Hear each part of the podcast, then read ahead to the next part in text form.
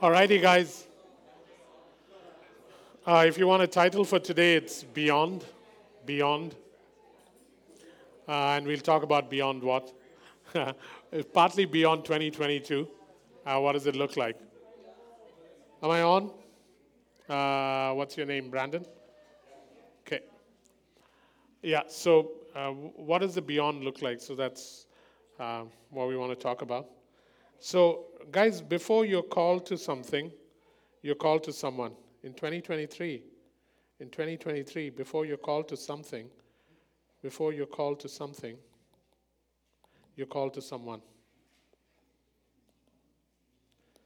You're called to someone who has a purpose and a plan. Who has a purpose and he has a plan that he wants to accomplish through you in 2023. Okay? So, before you're called to something, you're called to someone who has a purpose, and it was ordained before the foundations of the earth, and who has a plan specifically tailored for you before the foundations of the earth. And it all falls within the parameters of M3, which is make the Father known, make disciples, multiply churches.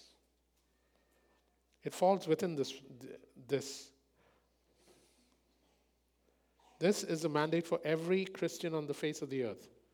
Make the Father known, make disciples, multiply churches. So none of us are purposeless. We already have purpose. But within this purpose, God still has um, a plan that is for you to accomplish, is for this church to accomplish in 2023.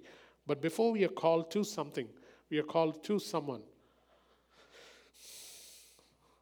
What happens with most of us is we know how to write down things to do, we know how to write down goals, but sometimes we struggle with writing down God's vision for us. And the simplest way to describe God's vision for us is uh, His dream for your life in 2023 that becomes like an overarching canopy and has portions you are to discover. And once you discover it, you can then possess it. And once you possess it, you can build on it. And you have to try that in appointed time frames. Think like that. Think of a father who has a dream. His, as in the father's dream. Think like that. It makes it much more fun. Doesn't make it something that, oh, the director of the universe has a role for me to play. No. Every father has a dream for his child. What is a father's dream for me in 2023? Discover it, possess it, build it, and try doing it in appointed time frames.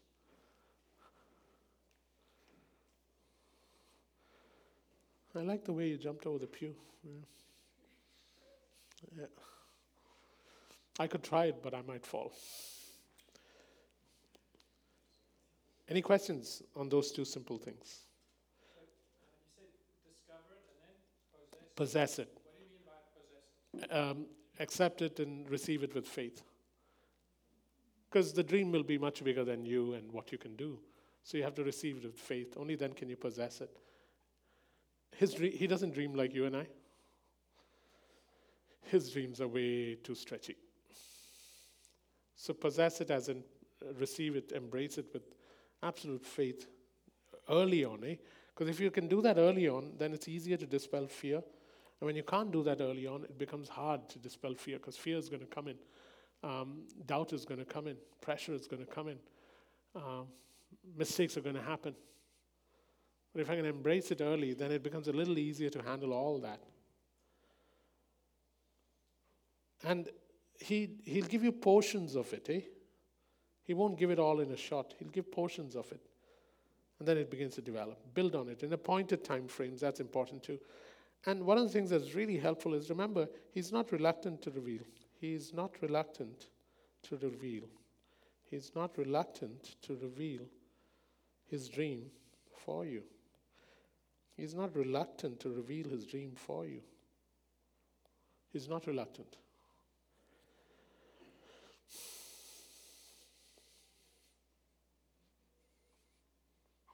He's not reluctant to reveal his dream for you. Like any father. But, and it's not a bad but, it's, he expects you to wrestle and ex- extract it. He expects you to wrestle for it and extract it. Because He's God. What He has to give is precious, it's treasure. Do you want the treasure? Well, then come wrestle me a little and extract it from me. Jesus used to do this with his disciples. Who do they say I am? Why take them through it? Why can't he just tell them who he is? No, who do you say I am? And then you get these different responses. Why? Because he's trying to extract one thing that he knows his father is going to give someone. I don't know whether he knows who it's going to come through, but he knows it's going to come. And he's asking them, and some say, some say you're Elijah, the prophet, some say you're John the Baptist, some say this and that. And then one man just says, You are Jesus Christ, the Son of the living God. And then he says, But this revelation did not come to you by any other means but through the Father. So he wants you to wrestle so that you can extract it.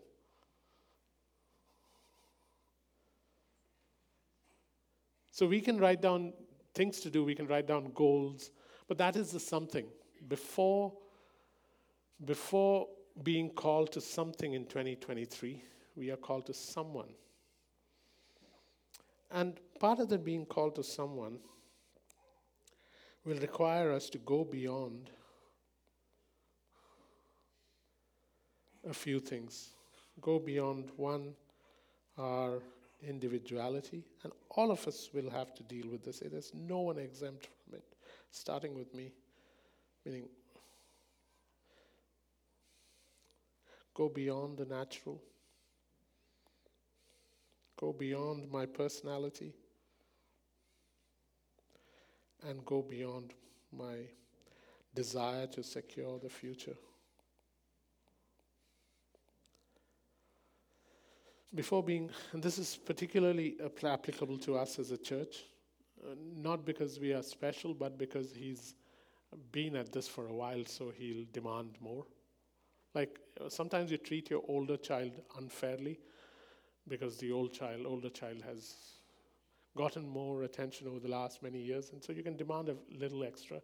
Uh, that's kind of how it is. So God, ex- God wants to go beyond. He wants to he wants us to go beyond. If He says you're coming to me and you want to change and you want the dream I have for you, then I want you to go beyond. He wants us to go beyond our individuality, go beyond our natural, go beyond that which is natural, go beyond our personality, and go beyond our desire to secure the future. And these four things are critically important to man. This is super important to us. We so don't want to go beyond this. Because none of this is really bad, but after the fall, things get distorted. God is the one who created us with our individuality, with our personality, giving us natural things, giving us things for life. So when he says go beyond, it's because many of these things get distorted. So let's take on this and then we can come back. So go beyond individuality. Since the fall, individuality, I'll just call it I, individuality has become self assertive and independent.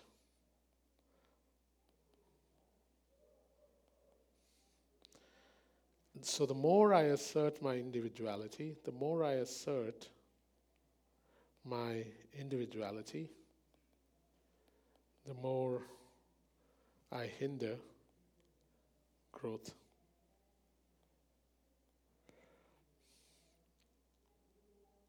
And sometimes what happens is individuality can pretend to be spiritual, spirituality, can pretend to be spirituality. And it's, this is one religion where it does not work.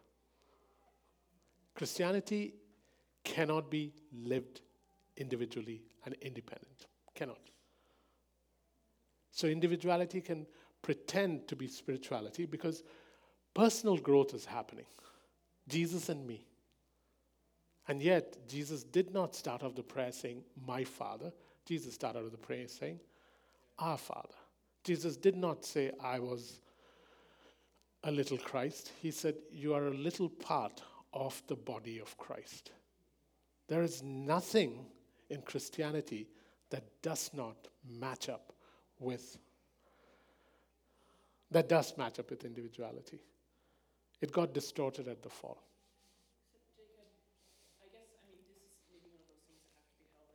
Tension, yeah. Um, just thinking about, because we, you know, it's not like we, we have to choose to follow Jesus on our own. Yeah. Somebody else can't make that decision for us. Yeah. So I'm just trying to figure out what my question is here. Yeah, so I, I, you'll have to hold it in tension because we can't. I mean, it, it's still prevalent in many um, tribal. When I say tribal nations, what I mean is nations where being part of a clan or a tribe is important. Where if the head of a tribe accepts Christ, everybody just automatically accepts Christ. That's not how it works. Each of us makes an individual decision to enter into the kingdom. But the moment we enter a kingdom, something changes. The moment we enter a kingdom, it is not that individuality should be despised. It is that my personality, we'll get to personality later. My individuality is secondary now to the body. Yeah, but you can't enter it without individual decision making. How does individuality look to pretend to be spiritual? It is when, uh, it's a question that your dad used to uh, phrase it this way. Eddie used to say that someone approached Eddie's dad and said, uh, I'm very spiritual. And Eddie's dad responded saying, Who are you spiritual with? Because it's very easy to be very spiritual. Most of the rishis and gurus in India are very spiritual. They sit alone on top of a mountain, freezing their backsides off. But who are you? Who, who are you spiritual with? Every gift, guys, just think of this. You cannot practice any of the fruit of the Spirit on your own. Hey, Ruth. Hi, Korean. Walk right in. Now that I've announced it, this is going to be embarrassing as you walk in. Dun, dun, dun, dun. Dun, dun, dun. Guys, this is Korean. Uh, and uh, that's his wife, Ruth. Uh, Ruth is my mother's brother's daughter, so she and I are first cousins. So, yeah. So now that I've exposed them, you can be at peace. Now it's all okay from here on. Okay, so uh, back to the, what was the question? Yeah, how does it pretend to be spirituality? Guys, there's not a single fruit in the, uh, none of the fruit of the Holy Spirit can be practiced in isolation. None. Just imagine that. Eh? The only gift in the, of the Holy Spirit that can be practiced in isolation is the gift of tongues. None of the gifts can be practiced in isolation. That's why sometimes the gift of tongues is the lesser of the gifts. And Paul says, desire the gifts that are better. And what does he mean by better? All he means is, can you go after the gifts that benefit others? Because the Corinthians were stuck with this idea of the gift of the tongues, gift of tongues being the most thing. But that is the lesser of gifts because it doesn't do anyone else any good except you. So it is easy for individuality to pretend to be spirituality. Me and my God. And it starts when you're a kid, me and my toy. That is my toy. And that just continues. So, if I want to go beyond and if I if I want to begin to discover, possess, build within time frames the dream that God has for me in 2023, these are some of the changes that will have to happen. Eh? So, individuality can pretend to be spirituality. Um, so here are some of the things the Spirit of God keeps doing continuously. The Spirit is grafting me always into imperfect branches of a perfect tree so he can flow. Individuality resists this. The Spirit is always at work, grafting me into an imperfect branch. So let's assume I become part of this body. I'm being grafted into an imperfect branch, meaning you, of a perfect tree, meaning Christ. Why? So that by doing this, he can flow. That's the other thing eh, with the Spirit of God. That, I mean, when you, when you read, um, I think it's in Colossians, it says, and we, we have one Father, we drink of one Spirit. And he's not saying, I drink of one Spirit. He says, we drink of one Spirit. It is this idea of drinking from one common source. Go back to the Old Testament, it says the same thing. And then there was a rock out of which water flowed in the desert. And that rock, it talks about this in First, Second Corinthians, and that rock was Christ. There is this need for a people to drink out of a common source. It's not you and God. It is this idea of us and God. Very hard to get through our heads, even after all these years, because we live such highly individualized Christian lives, right?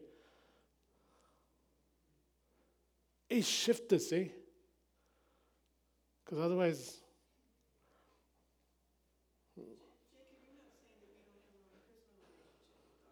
nope. Yeah. I'm not saying no, we don't have a personal. Jesus had a personal relationship with God. But I relate to him personally as part of a body.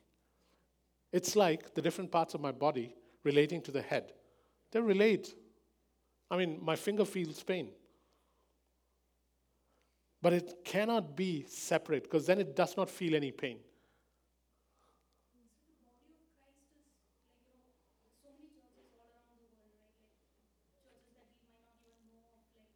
Yeah. Yeah. Yeah. So we begin this way. I, when I receive Christ as first my Savior, because I need saving from sin. And then my Lord, because you can't be, accept Him as Lord till you accept Him as Savior, I then enter, according to 1 Corinthians 12 13, a body called the body of Christ, which is universal.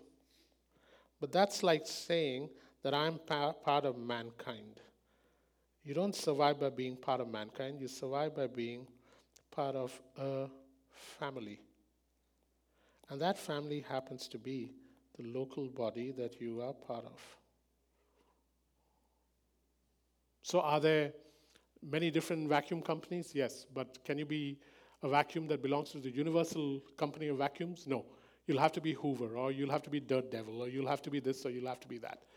And that's where then you get customer service. That's where they decide whether you pass the test, whether your parts qualify, whether there are spare parts, whether you need to be fixed, whether you need to be emptied.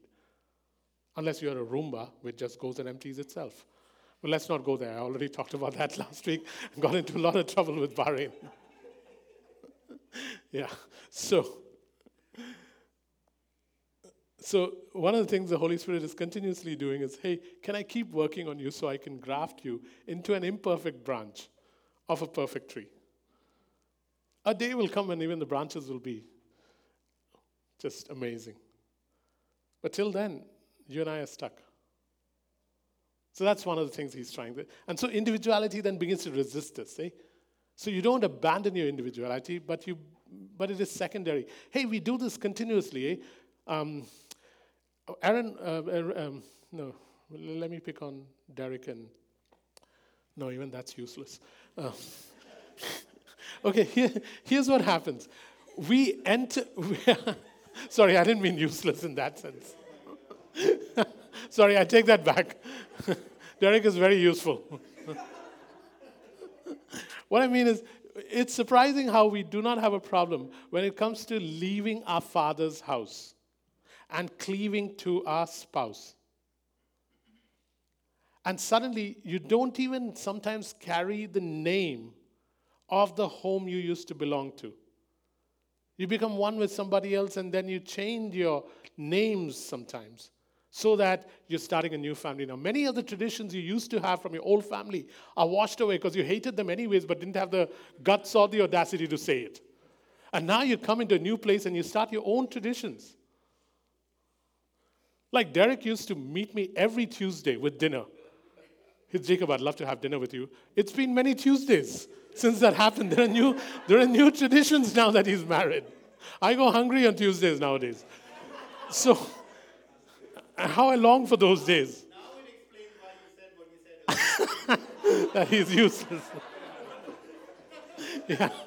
So, so it's fascinating how uh, the very things that we hold on to preciously as individuals begins to change um, when new mergers are formed. eh? And you must understand that you're being merged into someone called Christ, and you're merged into Him by the Spirit. And in being merged into Christ, you're merged into the body of Christ. It's, it's, it's, not, it's not possible to exist as a Christian without this. And into an imperfect branch, eh? So if you must, you, there should be complaints in a church. If there are no complaints in the church, pinch yourself. You might be in heaven.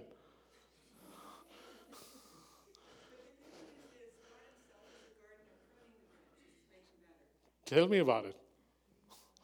And then he sends some people who become pruners themselves just by being in the church and just continuously asking questions or interrupting things. Yeah.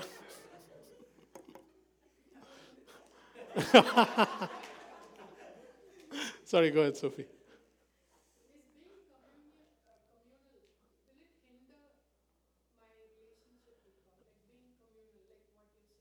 No, it cannot hinder because the gifts that we have and the f- will benefit you, and the fruit that we have can only be practiced in relationship with you. So if you, it, it is impossible to be kind to isolated. I mean, how kind can I be to myself? Like comb my hair? Watch, yeah, that's not kindness. It's very unkind. Um, so, uh, kindness, um, uh, long suffering, love, um, joy, these things cannot be practiced in isolation. I just like my joke. Okay. Jacob, what about um, people uh, from other churches that goes to other churches who are not part of Acts 29, but who like belong to the Yeah, so Jesus, uh, so in uh, Paul writes, as much as possible, live in peace with those that pursue Christ. And there'll be things that we can agree with them on and join with them on, work with them on, and then there are certain things that are meant for you to do. Like yesterday when I called you to help me move, you didn't. But I, I live peaceably with you.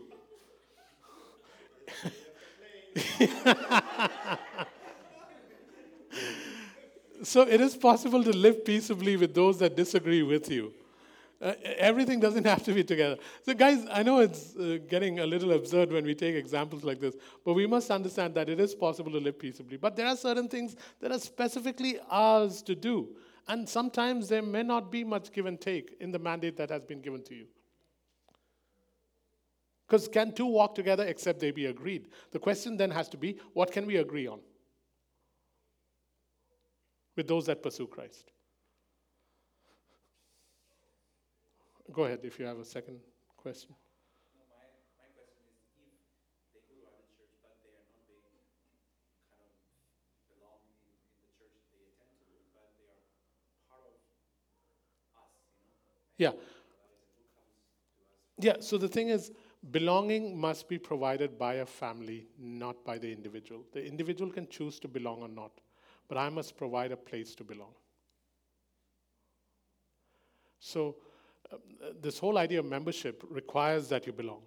But what if you remove that requirement and kept it as you and I will try and make this place a place where someone belongs, not belong so that they have a family, but belong so that they become like Christ? Critical, just think of that for a second. Our intent is not to belong so that people have a happy fellowship. That you can get at the Lions Club. The intent is can I provide a place for people to belong so that they become like Christ? And that is required upon us. When a person wants to, they can either choose or not to. But they should not be robbed of the option to. And they should be told that the reason you will be, the reason we provide a place for belonging is so that you get to know Christ and become like Him, not so that you become a member, not so that you feel like you belong. Because anyone who feels like they belong today can also begin to not feel like they belong tomorrow. We're not trying to provide a happy place. We're trying to provide a place where people grow.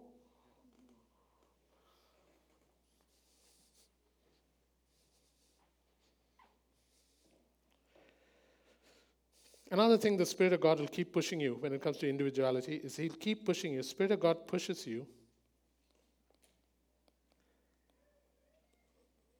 to a point where you'll have to surrender, where you'll have to make a choice, where you'll have to make a choice or surrender individuality for someone else's benefit. Or surrender individuality for someone else, for the benefit of someone else. He's always pushing you for that. Eh? Why? Because this is the definition of love. There is no love unless there is a surrender for the benefit of somebody else. I mean, you newly married guys know it. How quickly you got to adjust, eh? How quickly you have to adjust. And if you don't, things begin to fall apart early.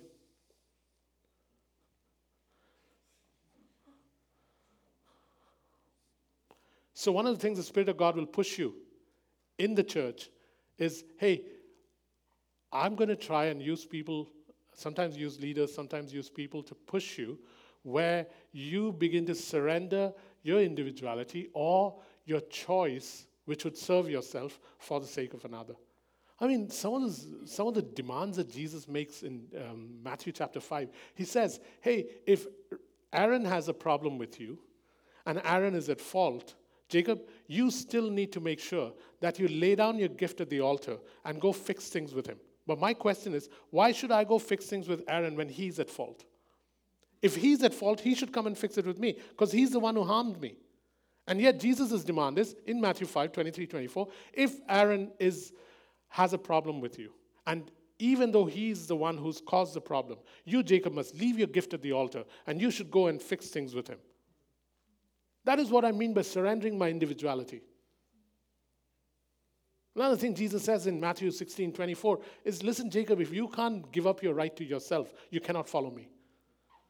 Crazy, huh? If you cannot give up your right to yourself, what is it attacking? My individuality. And yet, like Jill said, it is through my individuality that I actually come to Christ. And yet, after I come to Christ, I must surrender it for your sake.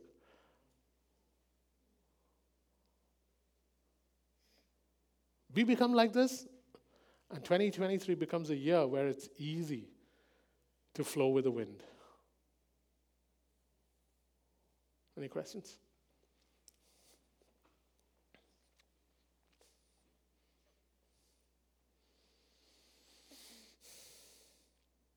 I'll come and sort things out later.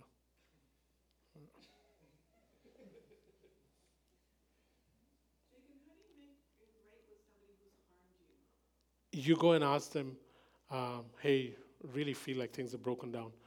Um, just want to fix things. Can we talk? Yeah. Then uh, you might have to work at a relationship first or get over the harm.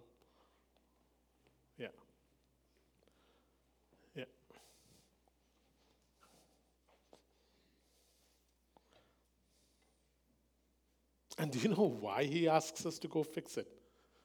Because if he does me harm and continues to stand in that wrong place, God will begin to have to judge him. So, to prevent him from being judged, I must go fix it so that God can show him mercy. This is nuts. When he does me harm, he's done wrong. Now he stands in a place where he can be judged. Therefore, to prevent him being judged, Jacob, go fix it so that I may lavish on him mercy and kindness.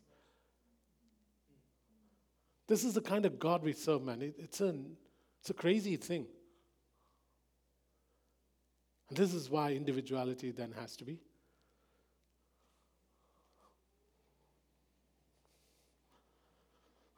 I still remember Pavan writing to his dad or calling his dad and speaking to his dad about things that had happened. Remember you sharing it up front here? Doesn't matter whether it was his dad who wronged him, it was important for him to call and fix it. Individuality must take a must take precedence for the benefit of others. Let's go on to the next one. Go beyond the natural, eh? For us to begin to partake in God's dream, and when I say God's dream, I mean Uh, the, it, 2023 should be, should be a year where I get to participate in the Father's dream for me that He had planned before the foundations of the earth. Before I was born, He, like the Father that He is, like any good father, has a dream for His son or daughter. And He's saying, Hey, I want you to walk in this dream and I want you to be able to possess it. I want you to be able to discover it. I want you to be able to then build with it. I want you to do it in appointed time frames. But if you make these changes, it becomes much easier because every dream that I had for have for you is so beyond you, so beyond you. But that's because I'm God and you are you. So the next thing that we have to go beyond is we got to go beyond the natural. Go beyond the natural. One of the things we don't realize is things that are right, that are natural, that are valid, and that are good are the very things that keep us back from God's best.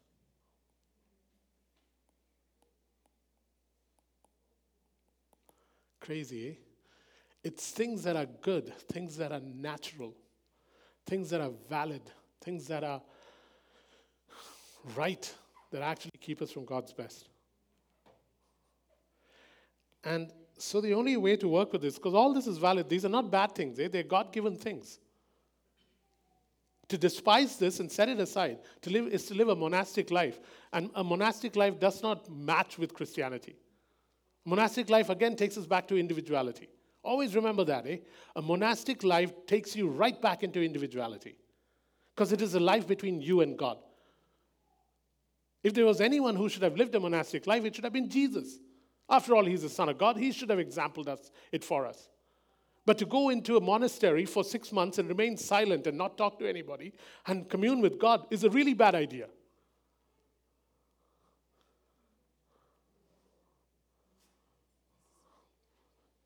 Get, a, get up a little early, spend an hour like that if you want, quietly, and then meet people for the rest of the day. Man, this is what Jesus would do. He'd go up a mountain, spend two, three hours.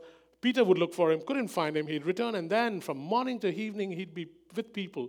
Because there's nobody that God is interested more than the apex of his creation, which is man. So, when it comes to going beyond the natural,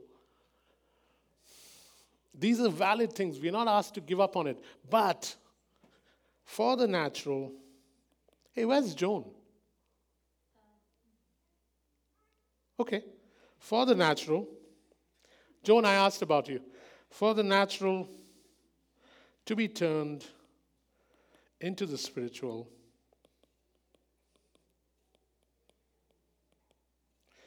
it can be done only through obedience or through sacrifice. Let's, let's look at that, eh? So, um, you got two, two boys. One's called Ishmael, one is called Isaac.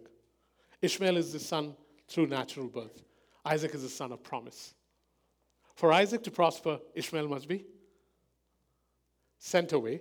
And for Isaac to really prosper, Isaac must be sacrificed. So that sounds too abstract. So let's uh, look at it this way. Everything natural in my life, if I don't place it the, on the altar, will rob me of walking in God's best. Everything natural in my life, be it my money, be it my house, be it my family, be it my spouse. Wow, that sounds poetic. Yeah, rhymed. Be it money, be it my house, be it my family, be it my spouse. I need a third line before the rap is done. So, Derek, can you rap? oh, one day we were driving in the car, Jeevan, Don, Derek, me, and Derek starts rapping. It was amazing, eh? I've still not gotten over it. Iris is getting pieces of information she never heard before. Yeah. So, offering up spiritual sacrifices without offering up the natural is like giving Isaac up without giving Ishmael up. You cannot offer spiritual sacrifices without offering up the natural. Romans 12, verse 1 2. Hey, this is our spiritual worship that we lay down ourselves on the altar. Let's spend some time on this, otherwise, it'll sound too abstract. I cannot offer anything spiritual to God unless I first lay down the good natural things I have, like my time, like my treasure, like my talent, like my strength. If I don't lay that down on the altar willingly, I will not be able to be spiritually effective for God. We want to be spiritually effective for God without laying down things that are naturally good, and it is not possible. So the Bible is full of examples. Hannah brings Samuel. A son is a valid thing. She's been crying for this boy. And yet, what does she do? She goes, brings him to Samuel and says, uh, brings him to um, Eli and says, Here's my boy. And then suddenly that which is natural becomes spiritual. Ishmael has to be sent away to the desert. And here's the thing, guys every time you give something natural away, God provides an oasis in the desert to feed you. Just think of that for a second. Every time you give anything natural away, you place it on the altar, God will provide an oasis for you to drink from. You send Ishmael off into the desert, out of nowhere, in the middle of burning sand, there is enough water to take care of the boy. It's a win win thing. You never lose on this, man. But it is so hard to think that we will win. So, therefore, we hold on to it like crazy. And because we hold on to it like crazy, our spiritual adventures are so limited. Break it in 2023 so that you can step into it.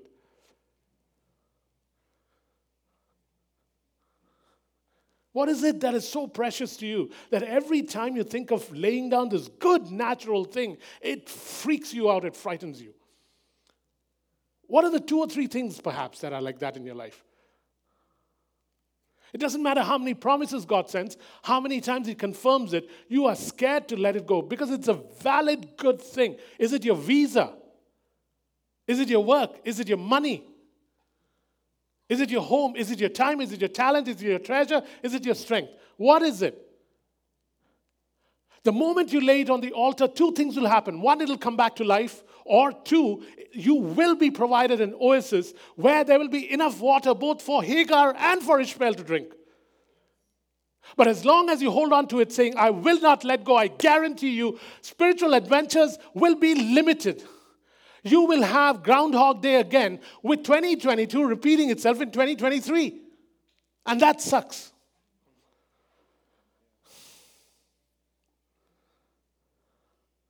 And there's nobody here it doesn't apply to, eh?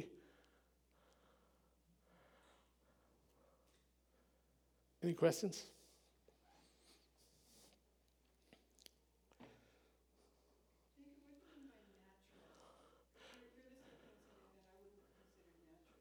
Um, it's natural to have time, treasure, talent, strength. It's natural to have um, and desire being loved and having someone to love. It is natural to have a family and it is natural to have good things in life. It's natural to have desires and dreams. It is natural to live a good life. And God is saying, hey, this is something that I provided Adam.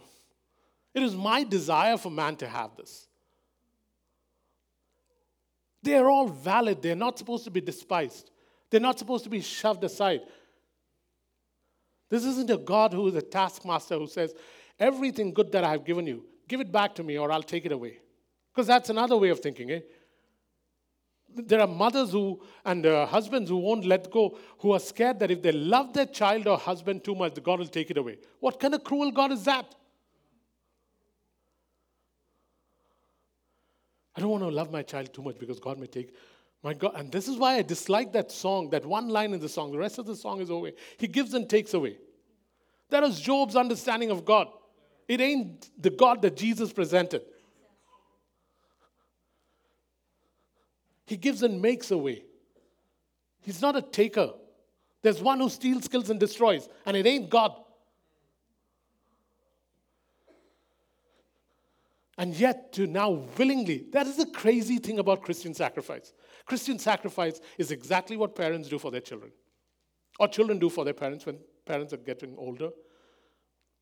It is a willing, happy, voluntary sacrifice. You somehow manage to tie both your hands and legs and crawl up on the altar and decide not to leave, though you have the power to leave. What fascinates me about Abraham and Isaac on Mount Moriah is simply this Abraham is 99 or close to that. Isaac is a young kid who can outrun his father. And they both go up. And Isaac is allowing Abraham to tie him up. He knows what's going to happen. And he doesn't run. This wasn't some dumb kid who was saying, Oh, is this my new bed? No, he knew an altar that he was going to be sacrificed on. And he waits as he's tied up. That's why Romans 12 makes so much sense. Um, present your bodies as a living sacrifice. And then it ends with such a simple line that is so powerful. It says, This is your reasonable act of worship.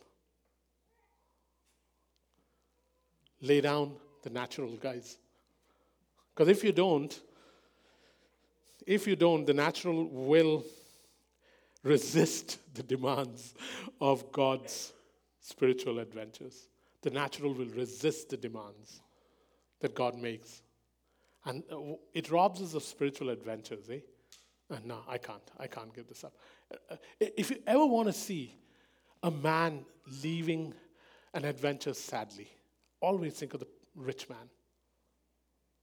And Jesus says to him, Hey, sell all your goods and follow me. And just picture it for a second.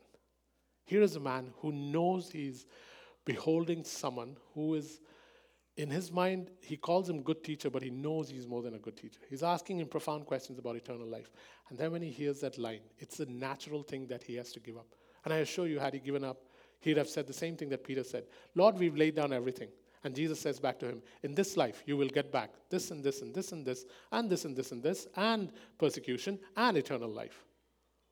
But this man walks away, and you can imagine the sadness in his heart, caught between two tussles. You think it ain't happening to us? Every time you struggle with something, praise God that there is a struggle, man. You're alive and you're trying to make a choice. If there is no struggle, use those paddles on yourself. If you can't get those paddles, ask Heidi. If there is a struggle, it's a good thing. Never be afraid of struggling in terms of making choices. It is a good thing. Something is alive in you, and he who is alive in you is the Spirit of God, and he's causing this struggle. Eh? You're supposed to struggle with these things. It shows you're human and moving towards becoming a man or a woman of God.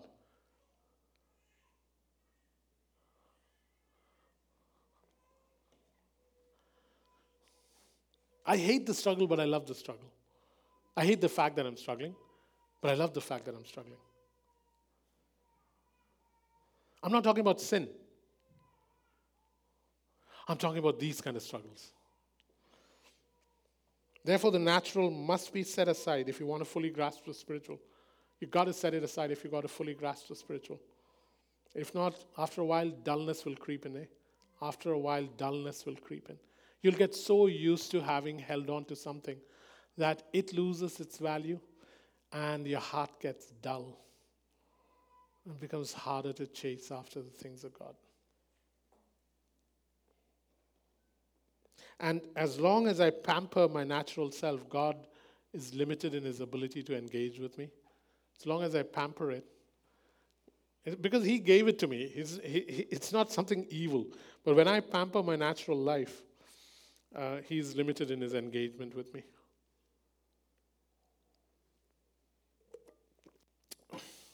Okay. Let's do two more and then end. Go beyond personality. Go beyond personality. Go beyond personality. Hey, we got different personalities, eh? And you have all those Briggs and this thing test and that test, and some of us are very enthused, some of us are very natural, some of us are very sensitive, some of us are very active, some of us are traditionalists, some of us are caregivers, some of us are intellectuals, some of us are contemplatives, some of us are ascetics. Forget all that. I just put that down just to show you that I know a little. So, so go beyond personality, eh? And what I mean by that is, hey, personality is again uniquely given to you by God. So uh, remember that it is according to our personalities that sometimes we connect with God.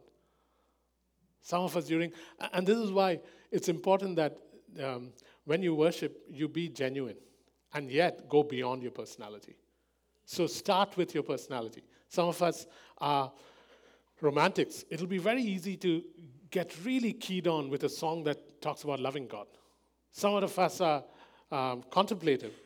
Uh, you'll need a song where most of the others in church don't know what it means, but they're still singing it, but you're thinking it. So, depending on the kind of personality you have, yes, that's where we start our connect with God. And it was uniquely given to you. Everybody cannot be like me, everybody cannot be like Jill. Different personalities. But my God, the way I connect with God, it's so unique, and her way of connecting is so unique, and both are brilliant. But when I don't see her jumping, it does not necessarily mean that, oops, she's cold. Nor when you see me jumping, ah, he's hot. No, it doesn't work that way. it doesn't work that way. So the point is this, guys, that at the end of the day, your personality is how you uniquely connect with God. But one must go beyond it. Because one of the things that's happened is because we are so highly individualized, one of the things that happens to us is we decide that this is how God made us. Therefore, this is the personality I'll stay within. And that then becomes an obstacle.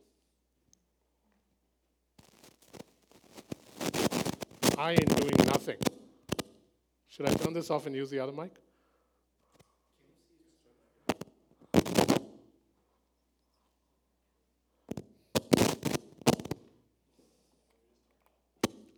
I'll take the other one.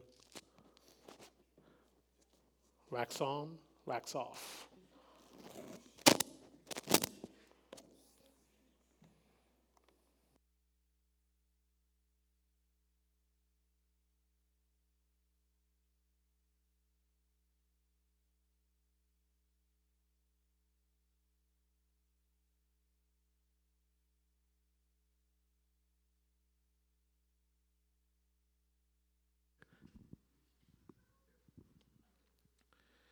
Hey, the question, the question is not what personality type makes the best Christian.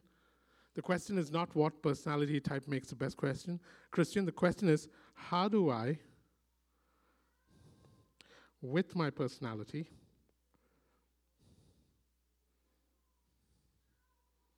grow in godly character?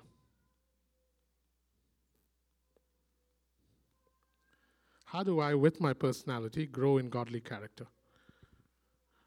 How do I not be abrasive? How do I not be loud? I'm just talking about myself. How do I not be abrasive?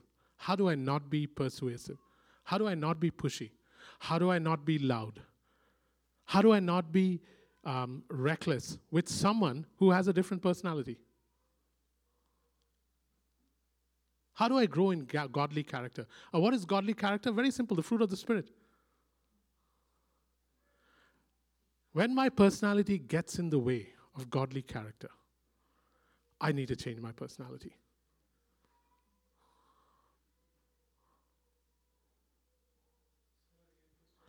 When my personality gets in the way, can I have a little more volume, guys? When my personality gets in the way of godly character, and remember, godly character is so that I can be a benefit to others. When my personality gets in the way of being a benefit to others, then personality must take a back seat. It doesn't matter whether it's in, in your marriage, doesn't matter whether it's in your relationships outside of marriage, in terms of friends and family, doesn't matter whether it's in a church, it must change. Because if it persists, I am no longer a benefit to you because my personality has become far more important. Far more important. And in a church, for the first six or seven years, the church should be built around the personality of the person leading it. But after the first six or seven years, that person must begin to step back. Because otherwise, the church will become a one personality church. So Acts 29, for the first six or seven years, yes, this church should have the stamp of Jacob. Even though it's built on Christ, it should carry the stamp of Jacob. It's natural. Every family is built that way. But at some point, you've got to step back so that the diverse splendor of people in the church begins to come up. So that we're not singing all the old songs that I love from the 70s and the 80s, like we did today. I mean, Toonie got one in.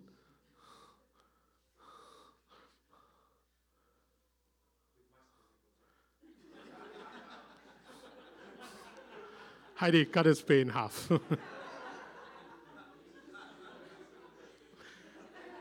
it wasn't that funny.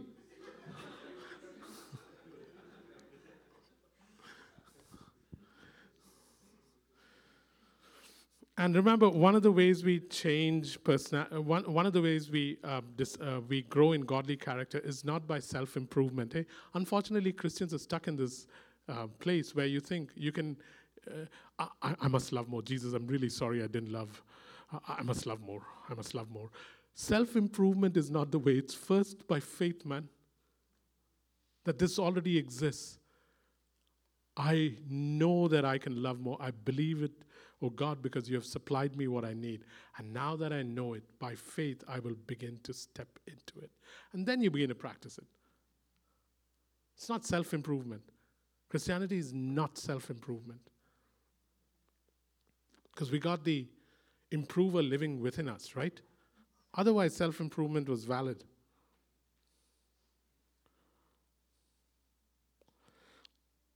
Last one. Hey, remember, uh, because of the fall, our personalities have one chief aim control. Because of the fall, our personalities have one chief aim control. Because of the fall. Before that, we had amazing person, God given, all of us have God given personalities, but it is flawed and flawed and distorted. So one of the things that happens through our personalities, we want to control. That becomes a chief aim. Can I make my spouse like me? Can I make the church like me? Can I make my workplace like me? Can I make my environment like me? Can I make my dog like me? Cats don't count. And so it's this, it's this whole thing that happens, eh? Because cats, cats have personalities that do not change. So, um, so that's how it works with the chief aim of distorted personalities. Can I control? Can I, can I have you do things that'll please my personality? And the chief aim of God's personality is can I serve with love? Can I serve with love? Not can I just love, can I serve with love? We always think God is love. God is a loving servant.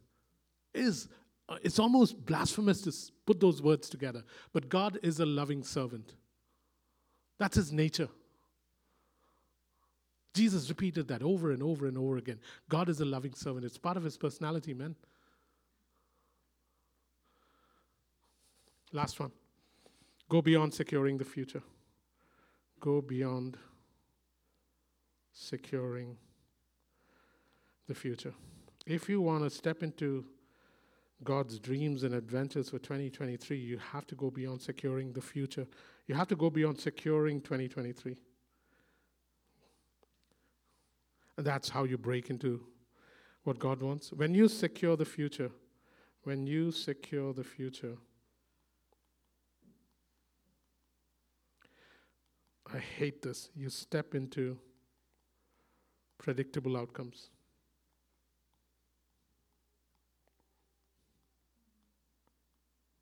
And you opt out of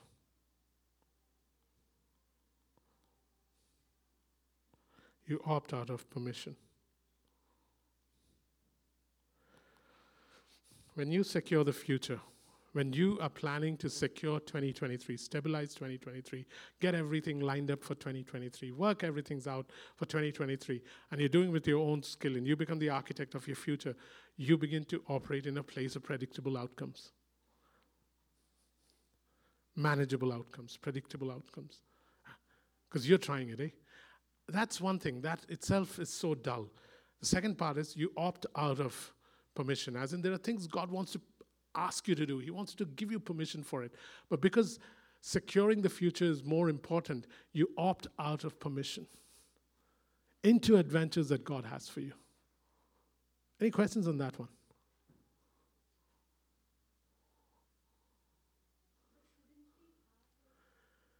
Not according to Matthew chapter 6. Let me only quote Jesus' words to you. Look at the birds of the air. Look at the lilies of the field. Your father knows before you even ask. If I can trust God's goodness to take care of my life, I can spend my life doing the things that God wants. Let's assume Sheldon was my dad. I'm far too good looking to be your son, but let's just assume that for a second. So, um, good one. Okay, so let's assume Sheldon was my dad. If I can begin to trust that Sheldon's goodness is sufficient to take care of me, which is what all kids do, then kids can run and be kids. Children behave the way they do because they know that they can trust the goodness of their dad or mom. That is why they, that is why they behave the way they do. If I can trust the goodness of God to take care of securing my future, then the other part takes care of. Which is why God said, hey, listen, why don't you just seek after me and uh, my ways, and I'll take care of the rest. What's he trying to say? My goodness is sufficient. My Father knows your needs before you even know them. The birds know how to do this, the lilies of the fields. Uh, like I said, like I always say, it's highly irresponsible advice. But this is Jesus, so what can you do? And so he gives us advice and he says, Now coming to it. And our, and our minds are screaming, saying, This is irrational. Of course it is. But we talk about this every week, so what question can you ask? You'll get the same answer. so, what is permission? Permission is God calling you. Permission is God calling you, or God inviting you into greater measure, into greater measure, because of how He sees you, not because of who you presently are or think you are. Love it. What is permission? What, what does permission look like for 2023? Permission is God inviting you into greater measure. As in, hey, I know you, you've done enough this year, but I want to invite you into something much greater that you and I can do together. And when you look at yourself, you might think, eh, can't do that. Or you, you just can't imagine you stepping into things like this. But he's not inviting you because of how you think of yourself. He's inviting you because of how he sees you. And it's impossible to step into this if I'm consumed with securing or stabilizing my future, because it'll clash. Prashant, I'll read it out. Permission, Prashant is squinting, he can't see it. Permission is calling or inviting you into greater measure because uh, of how he sees you and not because of who you, oh my God, this is really bad, of who you presently are or think you are. Okay, it's not, it's not Prashant's fault. yeah. Last two lines. Permission comes with promise, guys. Permission comes with promise. Permission comes with promise. Permission comes with presence. Permission comes with provision because of uh, what's the provision? It's a consequence of promise believed. It's a consequence of promise believed. Just think of that for a second, guys. It's brilliant. Permission comes with promise. Every time God says, I give you permission for something, He'll give you a promise with it. Hey, Abraham, look at the promises given Abraham. Look at the promises given Moses. Look at the promises given David. With every, every time God gives permission, He gives you a promise from the Word or from His nature. And then after He gives you the promise, He then says, Okay, I'll give you my presence. Moses was so smart, eh? Okay, God, you gave me a promise, but if you ain't going, I ain't going, because if your presence does not go, I will not go. How that man thought that You know what the problem is with the faith movement or with sometimes charismatic Christianity is they are happy with the promise and the provision and they do without the presence. You take any one of these things away. And it's like trying to balance on a two legged stool. Every time God gives you permission for something, He's saying, Let me first give you a promise out of my nature, out of the word that you can stand on. Now that you've stood on it, hey, let me give you my presence and give you a taste of what it'll be like for the rest of 2023. Aha! So you got a taste. Great. This will keep increasing. And then the third thing is because you have believed the promise, as a consequence of believing the promise, let me give you what it looks like to provide for you. Guys, follow this order, eh? And once you get here, don't go here. Go for this. You get a taste of this, you're set.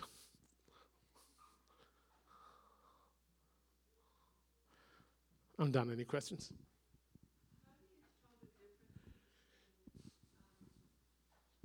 something that you plan and desire that may be of God, because we can't assume that all of our plans and desires are not of God. How do you, how do you judge it and figure out whether it is or not? Yeah. Uh, one, uh, like you said, it is um, God's desire. It's God's um, uh, desire to give us our desires because we delight in Him and are beginning to have the same thoughts likes, dislikes.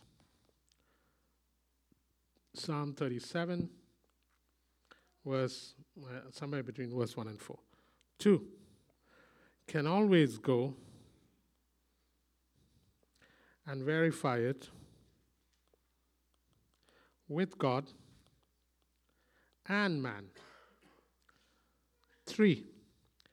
Start at this place called what does my last year, last year's lifescape look like?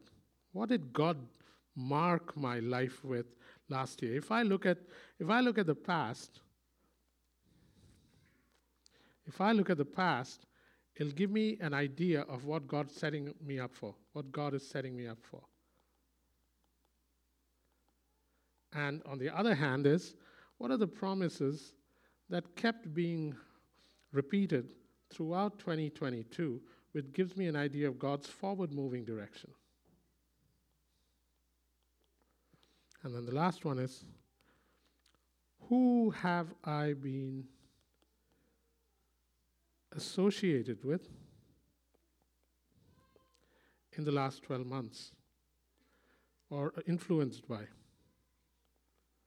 12 months. It'll give me an idea of whether I need to change relationships or not.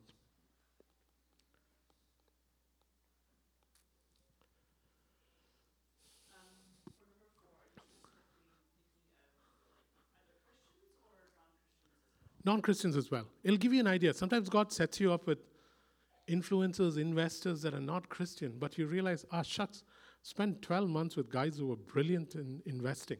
Why? And while I spent time with them, I also noticed my bank account is growing. Why? And sometimes you realize, oh my God, I spent time with some really not so good characters. And here is the past, and here is the promise. I better let them go.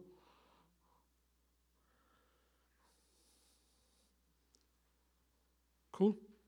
I think the Sunday school teachers have returned. This is kind of not good. So, all good? Heidi will pass on communion. I think it was Evan's fault. He took so much time. Yeah. Let's pray.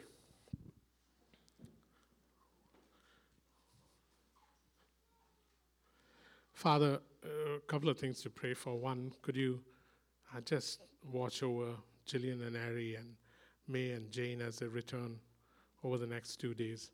Long flights home from Bangladesh and from the UK. Uh, as they finish their mission there, Father. Father, let tiredness not hit them, let exhaustion not hit them. Let them go with John chapter 4, verse 31 ish, where it says, My food is to do the will of the Father. Let them know what that means physically and spiritually so that they don't come back exhausted. Physical draining is okay, but not spiritually drained, Abba. So that's one thing. Father, the second thing is that uh, you'd give us time to go over these four things.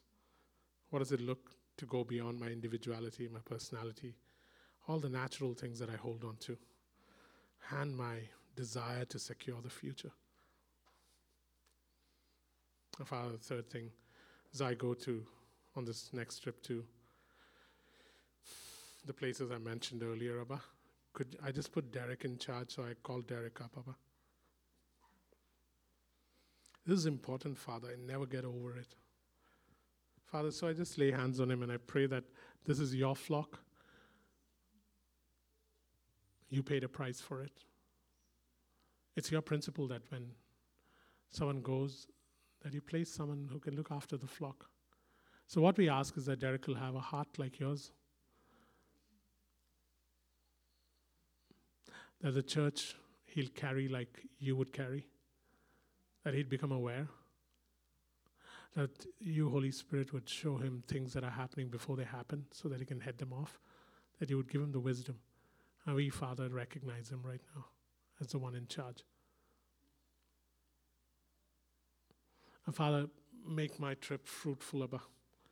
I go not in my name, but in the name of Jesus Christ, sent by this body to different places where we've already planted churches or are going to plant churches. Spirit of God, anoint. So we ask all this in Jesus' name, Abba. And uh, guys, if anyone needs prayer, there'll be people up front to pray for you. So feel free to come up. Otherwise, I'll see you on the 25th. I won't be here next Sunday. Cool.